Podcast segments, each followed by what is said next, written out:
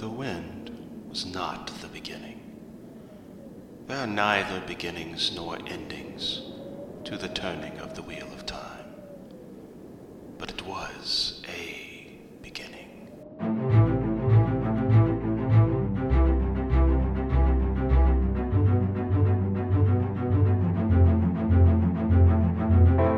Hello and welcome to The Wind Was a Beginning, where we talk about Robert Jordan's The Wheel of Time. This is Season 2, Episode 9. I'm already done with the great game.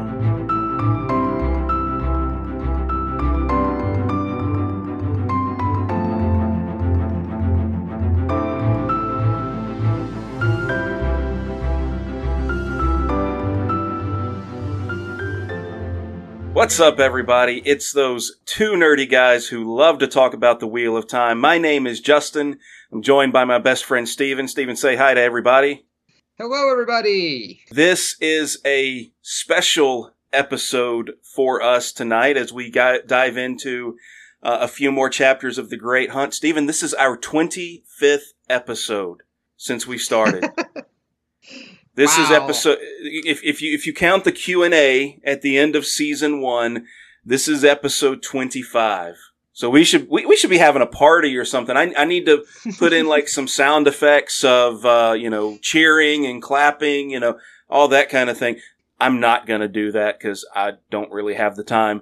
But uh, just listeners, imagine clapping, cheering, celebrating. This is episode 25. It's season 2, episode 9, and we're looking at chapters 24 through 26 of The Great Hunt. Uh, and it's going to be a good night. I'm excited for tonight's for tonight's discussion, Stephen. How about you? Oh, I am too. Uh, I'm, Yeah. I am ready to go. There's some really fun stuff happening here, and uh, getting to meet some more characters and just all kinds of fun goodies. And I, I may have just said the wrong chapter, so I apologize for that. I have it wrong on the doc. It's it's 24 to 26. Oh, that may said be right. what I, that may be what I said. I don't know what I said. I'm excited because it's episode 25. Uh, uh, 24. We were supposed to do 24 last week, but uh, we we ran a little long on those other chat on 22 and 23. Uh, so we're gonna get Yeah. 24 in tonight, and then 25 and 26 as well. So listeners, if you haven't read chapters 24 through 26 yet, make sure you do that. Go ahead and hit the pause button and go and read those chapters and then come back and, and join in with us on this discussion. So you ready to dive in? Oh yeah, I am All right. ready to go. So, uh, back for the second week in a row. This time we really will do chapter 24 New Friends and Old Enemies. Egwene's first day as a novice isn't exactly what she expected, but a rare window of some free time allows her to make new friends. Several familiar faces appear again, some welcome and some not. Through it all, Rand's name seems to keep coming up with everyone that Egwene meets. So I decided that an alternate chapter title for chapter 24 would be It's a Small World After All. because it seems like every like minor what, what seemed to be minor characters that we met in book 1, you know, we met them just briefly, they may have been in just like one or maybe two chapters.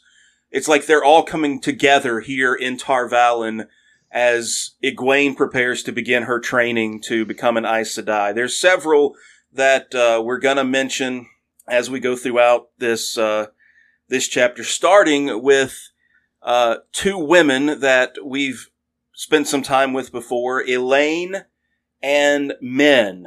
So you know both of these that we saw very briefly in book one. Now here they are in the White Tower for for different reasons, apparently. Um, Elayne, of course, being here to train as an Aes Sedai. Min, more or less, to be studied. Uh, I hate to say it like that. It almost that almost sounds, you know, like she's a test subject. But I mean, No, I, I think that's pretty accurate to how she's being treated. Honestly, I was Uh, gonna say that it, it's not inaccurate. It just doesn't. It doesn't roll off the tongue well. yeah. You know, it just fe- feels weird to say that. But um, meeting Elayne is kind of interesting. Yeah, uh, I mean, just kind of out of nowhere, uh, Egwene gets shunted off into a room, and there's Egwene. Hey, hi, how you doing? And uh, you know, they both kind of hit it off. Go ahead. Yeah, I was gonna say we we as soon as we hear that name, we already know who it is. Yeah, Uh, and actually, maybe a little maybe bit. and say maybe actually it's when we start to get the description. I think we already know who it is, and then the name confirms it. But Egwene doesn't quite know who it is just yet, but she does figure it out. Yeah. Uh, despite Elayne not coming right out and saying it because apparently she's not supposed to. Uh, the Aes Sedai get cranky with her when she tries to flout her royal nature, I guess, uh, which makes sense because they want her to be just another novice like everybody else. Um, which No, uh, no special talk- treatment, anything like that. Yeah. Before we dive more into that, I wanted to bring up real quick just how uh, different things are now than Egwene probably thought they were going to be. You know, she's talking, and uh, right before she meets Elayne, and then while she's talking with Elayne, we come across this whole thing that, uh, you know, it's she thought it was going to all be like lessons and learning and using magic and all this, and turns out as a novice, you're pretty much a scullery maid. I mean, you're Right. you're uh, you're treated like the little village girl all over again, sent to do chores. Now you have lessons, but uh, you know, I think she's probably shocked at just how much of her day is consumed with menial labor and you know the way she's being treated. I think Egwene is at a bit of a shock for how this is happening. but isn't isn't there isn't there good reason for that though? There is, or at least Yeah. that's the Aes Sedai believe it to be good reason. Well, whether or not it is yeah. is a whole other question. But they have their reasons. Uh, you know, it's the Well- idea to slow them down and make them uh, compliant, basically. Well, it, it was an interesting uh, discussion that was had between Egwene and Elayne when they were talking about how novices are treated, and not just the chores, but you know, novices that that step out of line, or you know, even just you know, sometimes for for even seemingly minor things, uh, are sent to the mistress of novice novices, Sheriam, Yeah. and that you know, when I read it, it sounds kind of like getting sent to the principal's office, only a little bit worse, right? Yeah. Um, It's like the principal's office if your principal really believes in corporal punishment. yeah, and, and you know, back, back back in our day, and, and yes, I did just say that. That was actually still something that happened. I don't know if it goes on anymore. At least I don't think it's as common as it once was, if it happens at all. But uh, you didn't want to get sent to the principal's office. Yeah. because it was it was not going to be a pleasant experience, and it's the same thing with uh, getting sent to Sheriam's study. You don't want to go there. But circling back around to the discussion that they have, I- Egwene has this thought that it sounds like they're trying to make the novices want to leave. yeah. And I, w- I found it really interesting the way Elayne replies to that. She says, they aren't, but then again, they are. It, It's kind of like, you know, they, they, they don't want you to leave because they need all the strength they can get, but at the same time, they can't, they, they can only accept the cream of the crop. Yeah, it's it's an interesting philosophy that the Aes Sedai at this point in time have, uh, and I don't know if it's necessarily the right philosophy, but it is their prevailing ideal. Is that they want to push you, and basically, if they can manage to push you away, then you shouldn't have been there in the first place. Like they can't afford to raise somebody as a sister that's going to buckle the first time she meets a challenge or adversity. Uh, though too much in the world depends on it, and they have too much sway with the other nations and the people of this world, they can't afford that kind of a weak-willed person to become an Aes Sedai. So it's they're weeding them out, um, but I don't necessarily think that their way of doing it is a good way. I disagree with the Aes Sedai here. You, you do. I see You- why they do it, but I you- think they could do it differently. You, you, think there's a better way? yeah. Okay. I don't know. I, I it seems to me like it's a I mean, I don't know. Maybe maybe there is, but I mean, it seems to be I don't know if effective would be the right word or not, but I mean, it seems like it would work. And I mean, not only does it But weed out the weaker ones, but I think it would also toughen up the the ones that are going to stick around But- as well. does it does it really weed out the weaker ones or does it shortchange people before they're able to meet their potential like they make the point that there are less and less women who can channel every single year. And Elayne brings up the whole idea of culling. Yeah. Uh, that basically, because of the way they've hunted the men, that there's less and less people genetically who can channel. So, I mean, that's one side of it. But at the same time, I, in my mind, have to wonder how many of these women did they break and put out of the tower when, if they had taken the time to be a little less harsh and a little more nurturing, how many of those women could have overcome their faults and become great Aes Sedai? I think there needs to be some steps taken. I think they're a little too too quick to rule people out, especially based off strength. Hmm. Well, I mean, but the the whole thing with the novice training, it's not so much about it's not so much about like strength with the power. It's more of the like the the mental side of it, the the the the, the stability and knowing that that person's not going to break when things get really sticky. Yeah.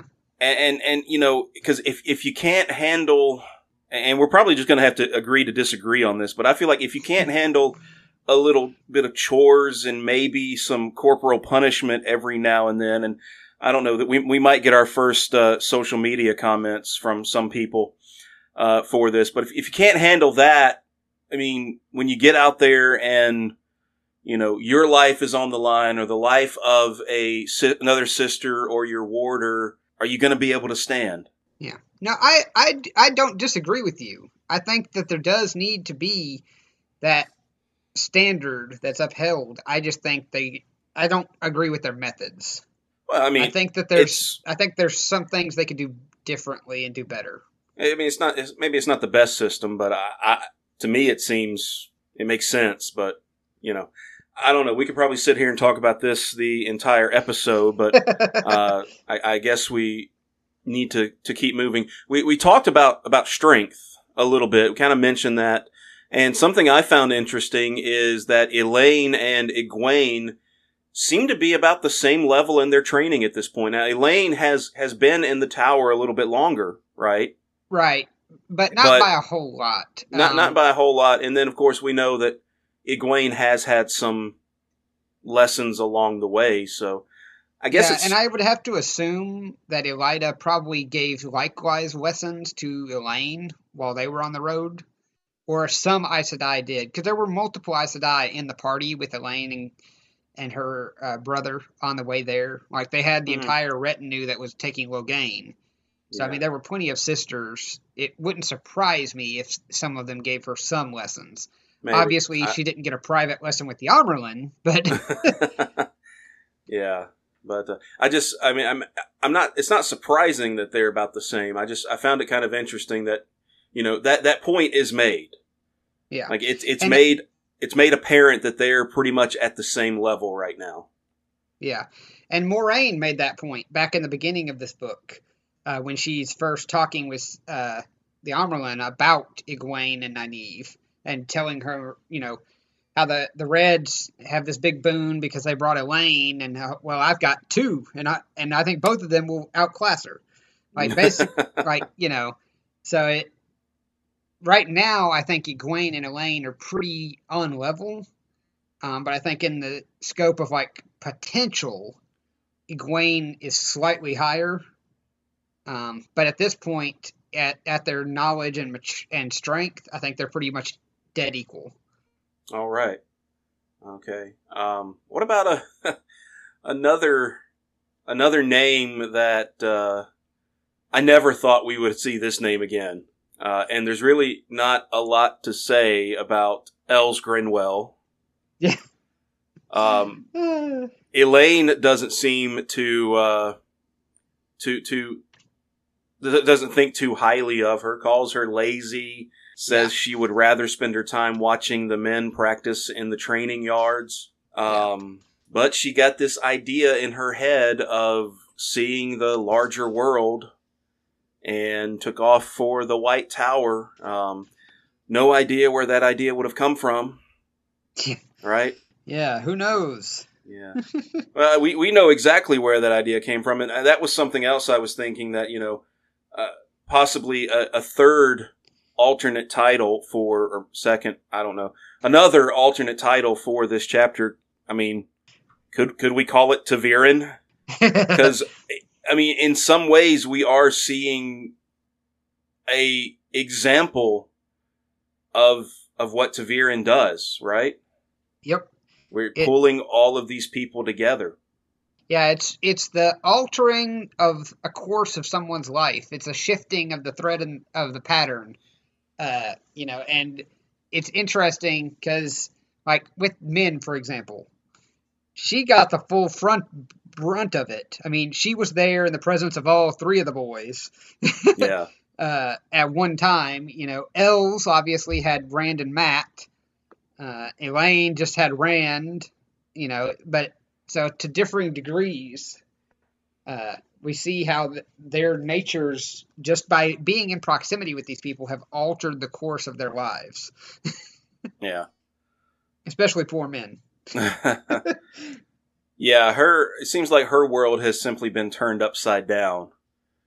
But uh, yeah, she she she gets some new friends out of the deal. yeah. Uh, so Uh, you know, those those those scenes, you know, were 15, 20 years ago when I was reading this for the first time. I probably would have found them kind of annoying. But now, you know, they- they're they're kind of sweet. They're kind of endearing that these these girls, even though they all come from, I mean, they all come from a completely different background, right? yeah, One of them very is different backgrounds. they say one of them is the daughter heir of Andor. One of them is the daughter of an innkeeper in a little out of the way village in a place that some people seem to have never really heard of. And then the other is a girl who, you know, all we what we know of her is she's been a a a tavern maid, a barmaid, or something like that for a long time Yeah.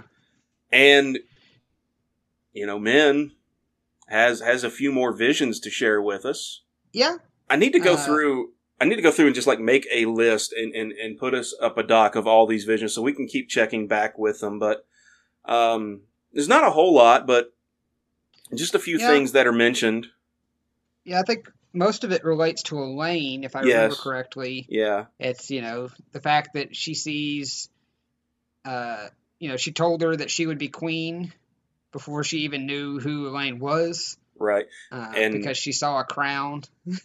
and not not just any crown. Yeah, the rose crown of Andor. yeah. So, um, she she told elayne that she would have to share her husband with two other women Oh yeah, forgot about that one. And and Elayne said, "Yeah, that's not happening." Yep. She said she would never put up with that.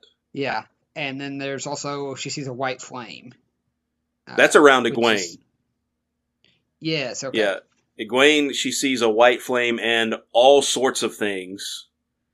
Yeah. But there was another image around Elayne. It was a severed hand, which was not hers, but a a severed hand. Um, so, and I want to say, wasn't there in in the earlier book? Wasn't there something about a?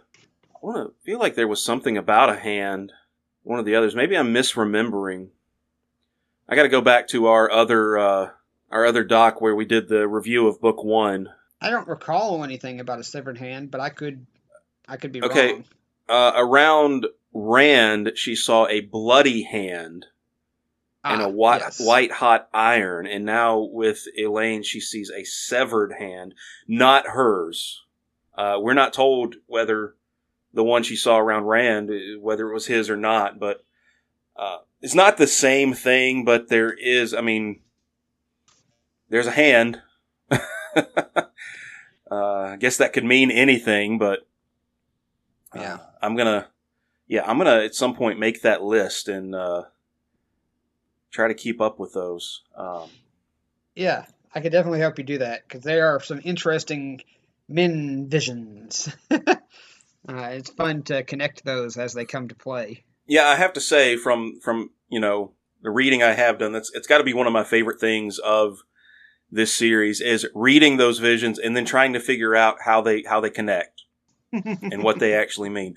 Uh, let's talk about some other uh, unexpected meetings. Yeah, Uh, first, we run into Logain. yeah, which He's is not doing good. abrupt. No, No. uh, he's very very depressed. He's basically on suicide watch. Yeah, right. Uh, and you know, and it's amazing how little worry they have for him, like, because he's obviously he can't channel anymore, Right. but he could still grab a knife and kill somebody. But Yeah. apparently, he's lost the will to even do that because they're just letting him roam freely. Hmm. Uh, so obviously, he has his menders, his watchers, but still, it's a big uh, shift from what we had, you know, just one book ago. The proud, defiant man in the cage. Yeah, the man who was who was laughing as they paraded him through through the city. Yeah. Now he's this pretty much shell of himself. Uh, I did think that I mean it does bring up the opportunity for Egwene and Elayne to discuss men who could channel. Of course, we know Egwene has a good reason to want to discuss that. That Yeah. Elayne probably isn't is Elayne's not privy to it, but uh, Egwene certainly, uh, you know, has a has a vested interest in Yeah. whether or not it is necessary to gentle men who could channel. And Yeah, she brings in her up mind. if she In her mind, she's still looking for a way to not have to gentle Rand. Yeah, and she even brings up the idea, you know, that in the age of the in the age of legends, some of the greatest accomplishments that they that they made needed both men and women channeling together. Yep. And interesting little bit of history, Elayne tells her, "Oh, they tried that. They, Yeah. they tried that for about 300 years after the tower, the White Tower was built and it didn't work." Yeah, What because sooner or later the men would succumb to madness, and there was no way to tell when that would happen. Yeah. And heaven forbid you be in a circle with a man who he's in charge, and all of a sudden he goes mad, and the poor sisters attached to him are just at his mercy. And, you know, it, it's a horrible, horrible thing that can happen. Uh, so it just it's too dangerous because you can't control the madness. Yeah, there was there was something that Elayne said in response to that. I'm trying to find it. Yeah, it, it was when when when when Elayne is telling her that they had tried to coexist. Uh, she said, "For 300 years after the White Tower was built, they tried. They gave up because there was nothing to find." I that wording there there was nothing to Yeah. find. That that's interesting to me, and I'm not really sure what my thoughts are on that. But it seems seems like there's there's more to that story that we're not being told. I think um, that is part of Elayne's upbringing showing through there, in that most of her knowledge about Aes Sedai come from one source, Mm. That's true. the Red Ajah. that, that that's true. So- yeah. And what it sounds like to me is Red Ajah dogma. That we do this because we must, because we tried everything else. There was no other solution. This is what has to be done. You know, it's it sounds very pragmatic. Like there was they tried it. We put that behind us because there was no no answer to find. There was no secret. It was just there is madness. The men go mad. We have to put them down. Okay. so there, there was no solution to the problem, is is what you're saying? Yeah. Okay. Yeah. Uh, but you you're not Yeah. convinced. Sounds like. No, but I'm a very open-minded person, and yeah, I mean there there's it it the only time, in my opinion, there's never a time that you stop questioning. In my opinion, you should always continue uh, to strive for knowledge, to look for an answer, and I think the trap that the Aes Sedai, especially the Red, have fallen into is that they stopped looking. Hmm. They tried it for a little while, and I know 300 years, calling 300 years a little while seems kind of silly, uh, given how long we usually live. But I said I live a lot longer, Yeah.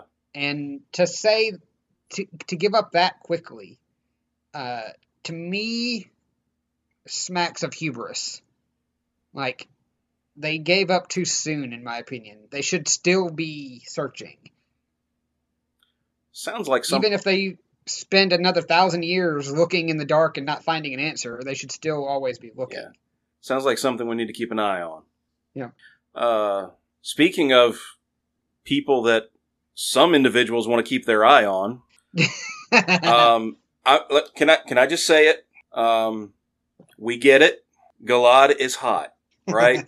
you know, he's he's he's a good looking man. We, we'll say it. Uh, you know, completely. Uh, we, we get it. We get it. yep. Um, and that's you know, other than a little, you know, tidbit from from uh, Min, which I think we had already heard something along those lines before. She said that uh, speaking of Galad, she said that one will always do what's right, no matter who it hurts. Yeah. Didn't wasn't it Gawyn that said something like that about him when we met him in book one? in a roundabout way, Yeah. yeah. He always does what's right, whether it hurts him or not. He's going to do what he thinks is right. That's the the key. There is it's not necessarily what's right; it's what he thinks, what he holds to be right, which is a dangerous thing. That is a dangerous thing, yeah.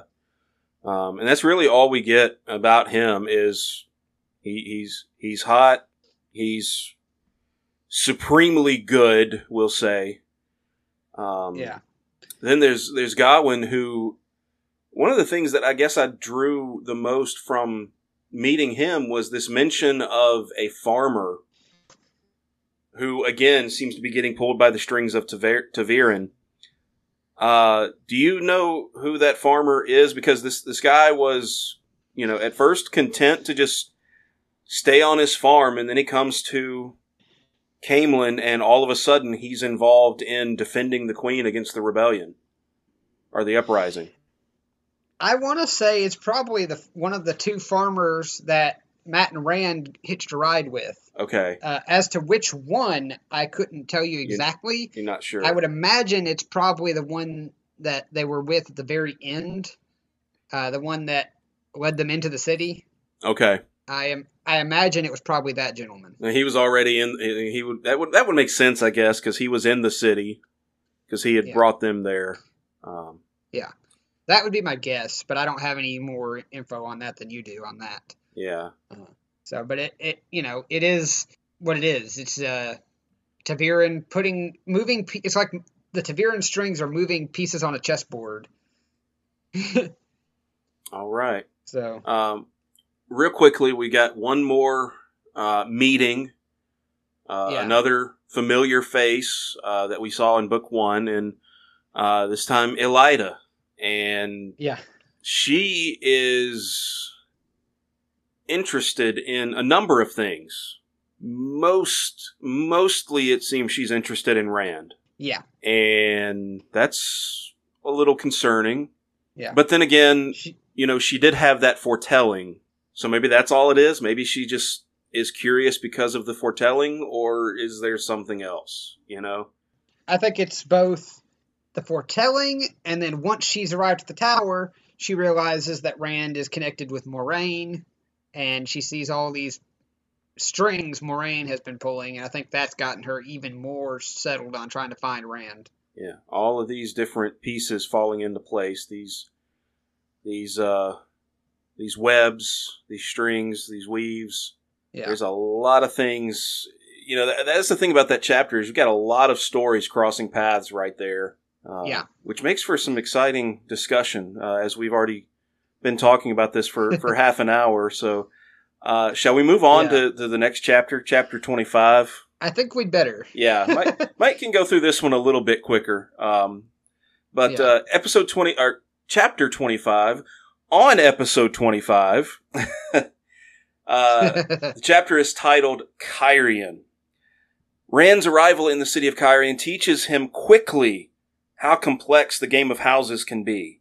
Hurin even suggests that it cannot be escaped even in the foregate. But the foregate does bring another surprise, a welcome surprise, as a familiar voice rings out over the din of the crowds. Can I just say, um, looking at the comparison between the foregate and the city of Cairhien proper, I think I'm with Rand. I Mhm. would rather find a inn out there, right? Really? Well, the, the place is so much livelier. I mean, it seems it's just so Ah. much more fun. Um, you know, I mean, yes, there's a little bit of a uh, you know depressive situation there because of how it has grown so big, mostly because of the the Aiel wars, people fleeing their farms and not going back home. But it has this this festive atmosphere, right? It's colorful, it's vibrant. Uh, yes, the festive atmosphere is kind of a you know the king trying to keep them you know appeased. So, I got- right. I got serious uh, ancient Rome vibes from the four Foregate and uh, everything that's going on with the king here. It was very much like uh, circus and food Yeah. back when uh, with Nero. give them uh, give know, them it- give them entertainment, and you don't have to Yep. worry about them. Yep, It- keep them fed and kept keep them entertained, and that'll solve all the problems. Yeah, that's exactly that's exactly what's going on in the Foregate, but it is still much more exciting than the Yeah. city of Cairhien proper. The the city is very subdued, uh, dark, maybe a little bit of color here and there, a slash of color, but it's quiet. I, I, I wrote down that no one laughs or smiles. Yeah. It's just you know it, it's a, it's a complete. It, it's interesting that they can be so different, but so close well, together. it's the the major people that make up the city of Cairhien proper are going to be the Cairhienin, who are Yeah. known for being a stiff-necked, uh, very big on cir- like ceremony and circumstance. It's very punk, you know, pomp and nobility and uh, status. You know, the game of houses was pretty much born in Cairhien Ugh. uh, which we'll get to in a minute. Oh. But uh, that's it's this almost stifling, uh, detail oriented about like uh, nobility and status and everything like that. That kind of stifles that. And as whereas opposed to the Foregate, it's just the everyday people. It's the farmers. It's the sh- shepherds. It's the the the craft masters. It's you know the blacksmiths, the everyday people. So it's going to be more what, especially for Rand, uh, it's going to be much more what he's used to. It's going to be much more akin to the Two Rivers or what he experienced in the major city of Andor in uh, Caemlyn. yeah. You know, it's going to be much more familiar to him than the political uh, landscape of the actual city of Cairhien. Yeah, and, and you know, you you mentioned the great game, uh, Daes Dae'mar, and Yep. I feel like that has a lot to do with the situation in the city. You know, I feel like all of the scheming and politicking and reading into every little thing Yep. just adds to that atmosphere or maybe I should say subtracts from that atmosphere. And you know, everybody's it's like everybody's walking on eggshells, you know, because oh, what am I going to do? What is this house going to think? All, of this kind of thing going on. I I actually had put this in the notes for the next chapter, but we we were just introduced to the great game and I'm already sick of it. I am already sick of the great game. Uh, it just it it's just reading about it is exalting exhausting. You know, even when Rand makes the suggestion that, well, I might rather stay somewhere in the foregate. It's like scandal that a lord would Yeah, mention it- such a thing. yeah, and then it sets off eight different uh, things that mean different things to different people. Like, is he encroaching on Lord so and so's territory? Is he a spy for this lord or that lord? Is Yeah. he actually from Andor? Is he from? He dresses like he's from Shienar. What's going on here? I mean, You know, every little move Every- sets off like ten other people. Yeah, every action is interpreted through the lens of the game. Yeah. Or and it's going to be interpreted completely differently depending on who sees it. Right. I mean, you know, you, you make a suggestion, you ask about a particular person, you receive some invitations, and whether you respond or don't respond or throw them in the fire, all of it is, uh, it's, it's exhausting. Yeah. Yep. I'm exhausted just talking about it. Uh, eh, but I, I, and I know we're not done with it. Yeah. I know it's, it's, uh, it's, it's gonna keep coming up and I know I'm gonna have to deal with it, but, uh, you know, white cloaks are still the worst, but the great game may come in at a close second. at least, at least right now. Um, but, Stephen, Yeah. I have a very important question for you. Okay. Where is Tom Merrilin? Oh well, he's dead in a ditch back in Whitebridge, right? Is he? well, obviously not. As much as we might have uh, thought so beforehand, uh, we were wrong. Tom Merrilin is alive! Yes, he is. Uh, Live and singing, or chanting, I guess is a better Yeah. word for it. I, and I would I would almost say alive and well. It got a little bit of a of a limp that he said Yeah. that the fade gave to him. The, the, what I found interesting is he said, you know, the fade really wasn't interested in him. As soon as the boys were gone, the fade pretty much left him alone. Just gave him, you know, something to remember, and then Yeah. uh, moves on. Yeah, can we say it? There is one thing though. How unbelievably lucky Tom is if we don't know for sure, but if the limp is caused to the fact that he was struck by that uh, Thakan'dar blade, then he is. It's like being the like one percent of people who didn't get like afflicted like Tam did. You're really bringing us down, man. Tom Merrilin's alive. yes, Uh, yes, he is. and and, and that's Uh, that's that's exciting. I mean, I, I I get it. You know, I mean, there is um even in that situation, almost miraculous that he did escape with his life, but Yeah. he did. yeah. He is alive, and thank goodness he is, because we could definitely use a little bit of happiness right now, because Rand is becoming increasingly doom and gloom. Yeah. hmm, where have we seen that before?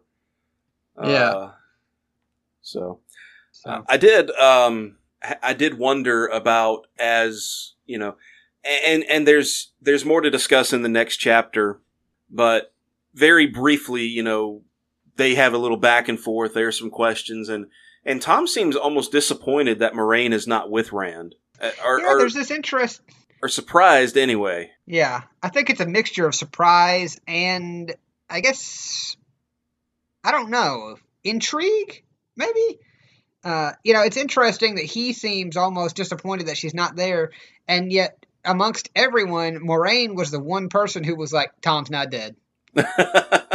like she was like it like as much as like she was pretty much as adamant that Tom was alive as she was that Rand hadn't killed the Dark One. Yeah. like there was no no question for her. She's like, no, Tom's okay. Do you think?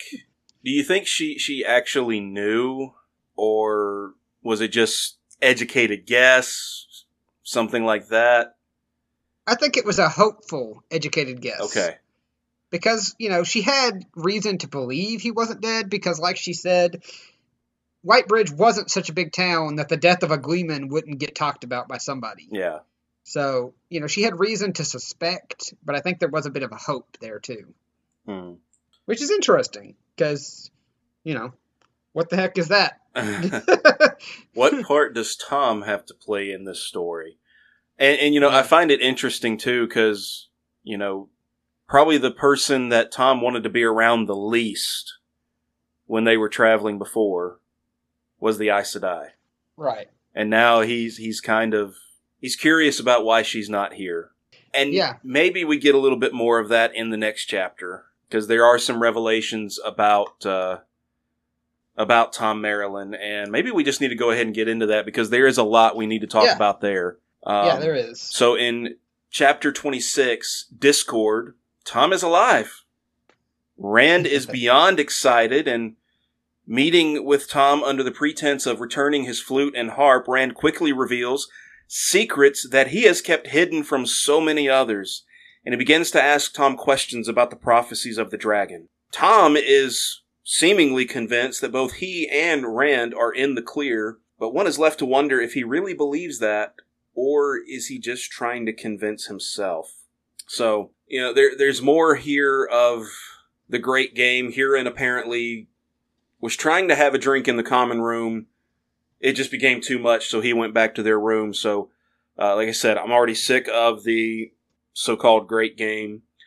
Um, should we talk about Tom's um, new friend? uh, Tom has some new company. Yeah, Dena. And you to say, quite a, a, different company than the last couple of people that he traveled with. Right. Um, she's not so, just his apprentice. No. what gives you that idea? I don't know. Maybe it was the sharing the same room or the long kiss that made Rand wonder if they should leave the room or. yeah. Um, so she does yeah, have some skill. Yeah, she. I mean, she the, wants, despite everything else, her goal is she wants to be basically the first female Gleeman, and Tom is determined she's going to be a bard. Yeah, that she'll that's, have a better life. I'm gonna say that's not a life fit for a woman. He says, not a life fit for a man either, really. But yeah. Uh, he is determined to um, help her. You know, obviously he's getting something out of the deal, but he sounds like he wants to help her be the best that she can be. Yeah. And I mean, he's, he's completely think- flabbergasted that, that she even can think about loving someone like him. It's even mentioned at one point that, you know, he should marry her and, and settle down. And Tom's like, there's, there's no way I could do that to her. You know, so he, he cares about her, I think.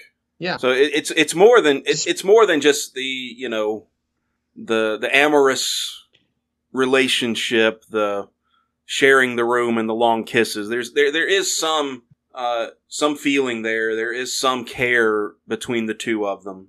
But I, would I'd say you know Tom's doing okay in some some ways. Um, but there are bigger things to discuss here. Yeah.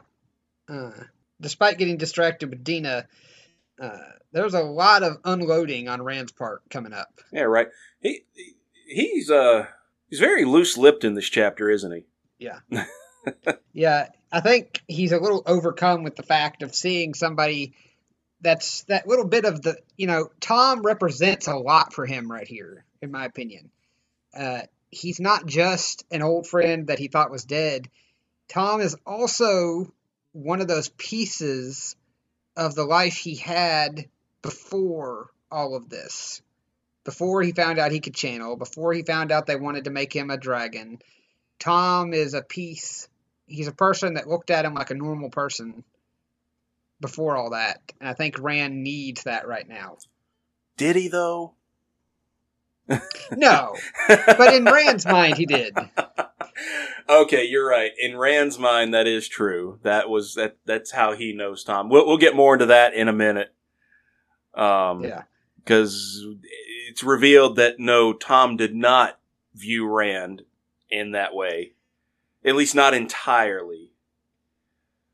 Um, there is a lot of discussion about the Horn of Valere. Yeah, something that so again, you know, thinking about this this situation, Rand is very open to discuss where previously he had wanted to keep it complete secret. But he opens up to Tom. And and what is yeah. what is what does Tom have to say about it? Yeah, Tom wants nothing to do with it for the most part. Like he thinks it's neat, but he's really confused by the fact that Rand has like the fact that Moiraine has let Rand run about free yeah. confuses him for one thing, and uh, I don't know. There's just a lot here. Uh, well, you know, at, at, first he doesn't even believe the story about the horn. Right. Like he's he's like, I, I can take you to so many people who will tell you they have the horn of Valere.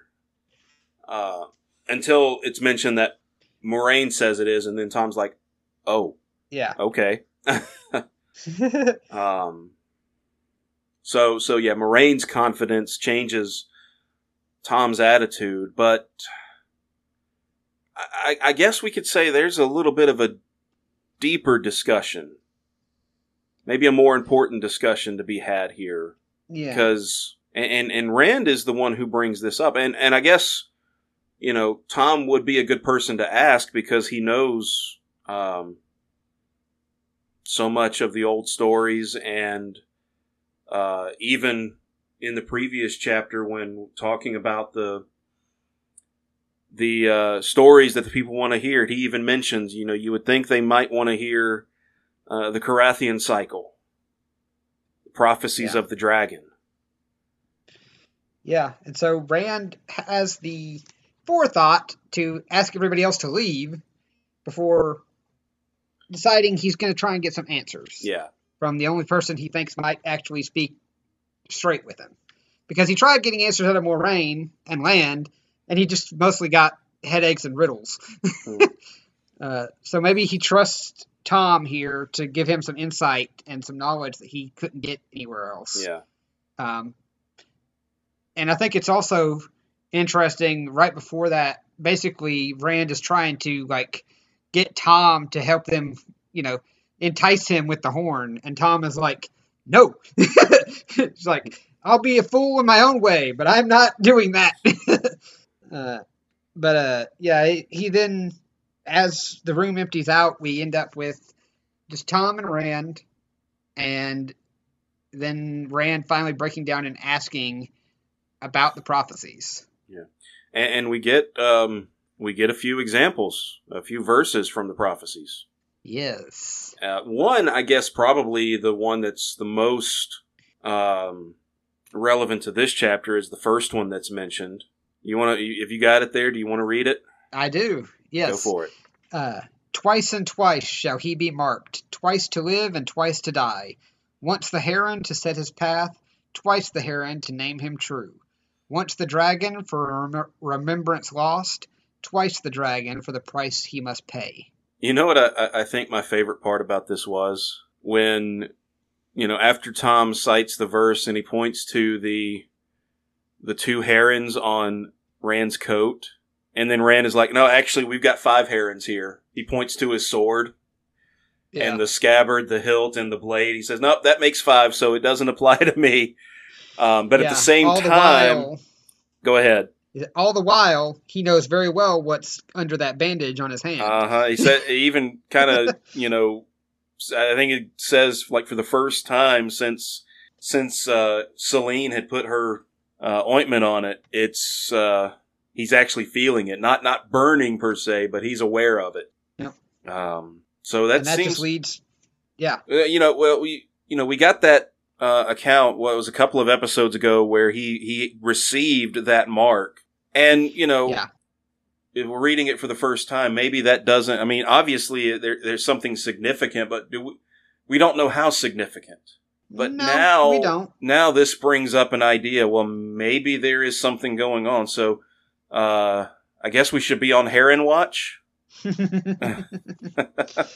yeah, because uh, and it's interesting too. So, uh, twice and twice shall he be marked, twice to live and twice to die. Once the heron to set his path. So we've got one heron to set his path. So So are we are we saying that his path is already set? I mean, that's what the prophecy would allude to here. And the second one to name him true. So they, I think there's something big coming with that second heron if Hmm. we when we see that. Uh, and I think it, it's interesting too that Tom doesn't really pause; he just kind of keeps going. After you know, joking we with Rand about how oh yeah, yep, yep, there there's not just two, you know, and uh, you know then he moves on to the second one. Uh, do you want me to read this one too? Go for want it. Yeah. Twice dawns the day when his blood is shed, once for mourning, once for birth. Red on black, the dragon's blood stains the rock of Shaul. In the pit of doom shall his blood free men from the shadow. I mean, that kind of sounds like the dragon's going to have to give his life in the last battle, maybe. Yeah, That's kind of what that sounds like. I'm sure there's probably more to it than that, but I mean that's that's kind of the the vibe that I'm getting there. yeah, uh, and I think it's the the whole section of that verse. Neither Tom nor Rand seem to really like draw in. Rand pauses on it for a minute, kind of contemplating it, but I don't think really understanding it, of course. But Tom is just kind of lost in his own mind at this point, just rambling off into different things about prophecies. Uh, so, but what do you think about that second section there? I mean, it's just just what I, I said. I mean, the the I'm kind of with with Tom on the you know how does a day dawn twice? Yeah. You know that that that part's a little you know a little fuzzy, but the uh, you know the rest of it uh, to me seems pretty clear that you know this is this is the the fate of the dragon, what he's going to have to do in order to save people from the shadow. Uh, he's going to have to, you know, I guess I guess it doesn't necessarily say he has to die. His blood must No. be spilt. Yeah. Uh, but you know, you can lose some blood without dying. True.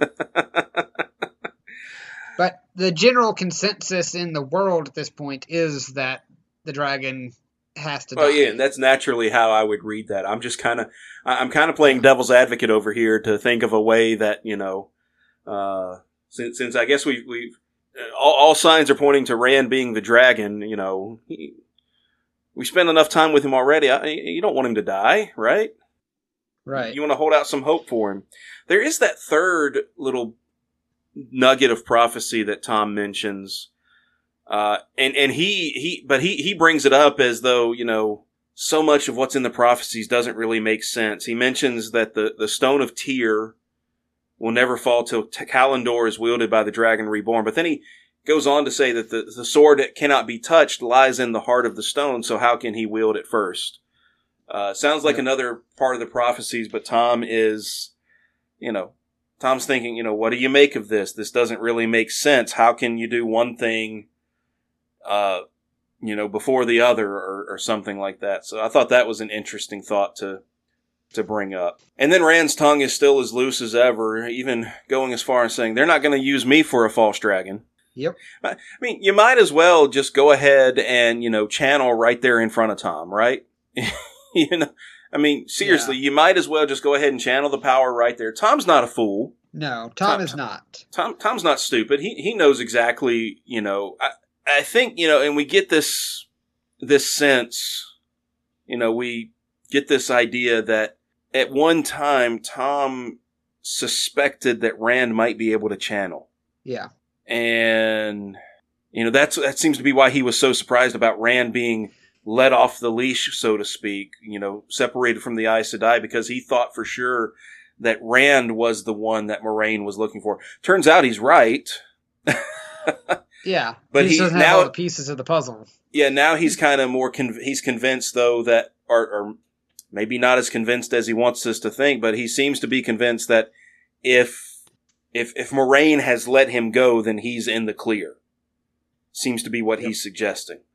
Um, So yeah, it's it's interesting. You know, we find out more about Owyn.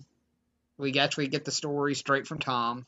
The stuff we Moiraine kind of filled us in on, uh, and that uh, Basel Basel Gill kind of filled us in on back in Caemlyn about what had happened with Tom and the Red Ajah and everything like that. But we Yeah. finally get it from Tom's own mouth.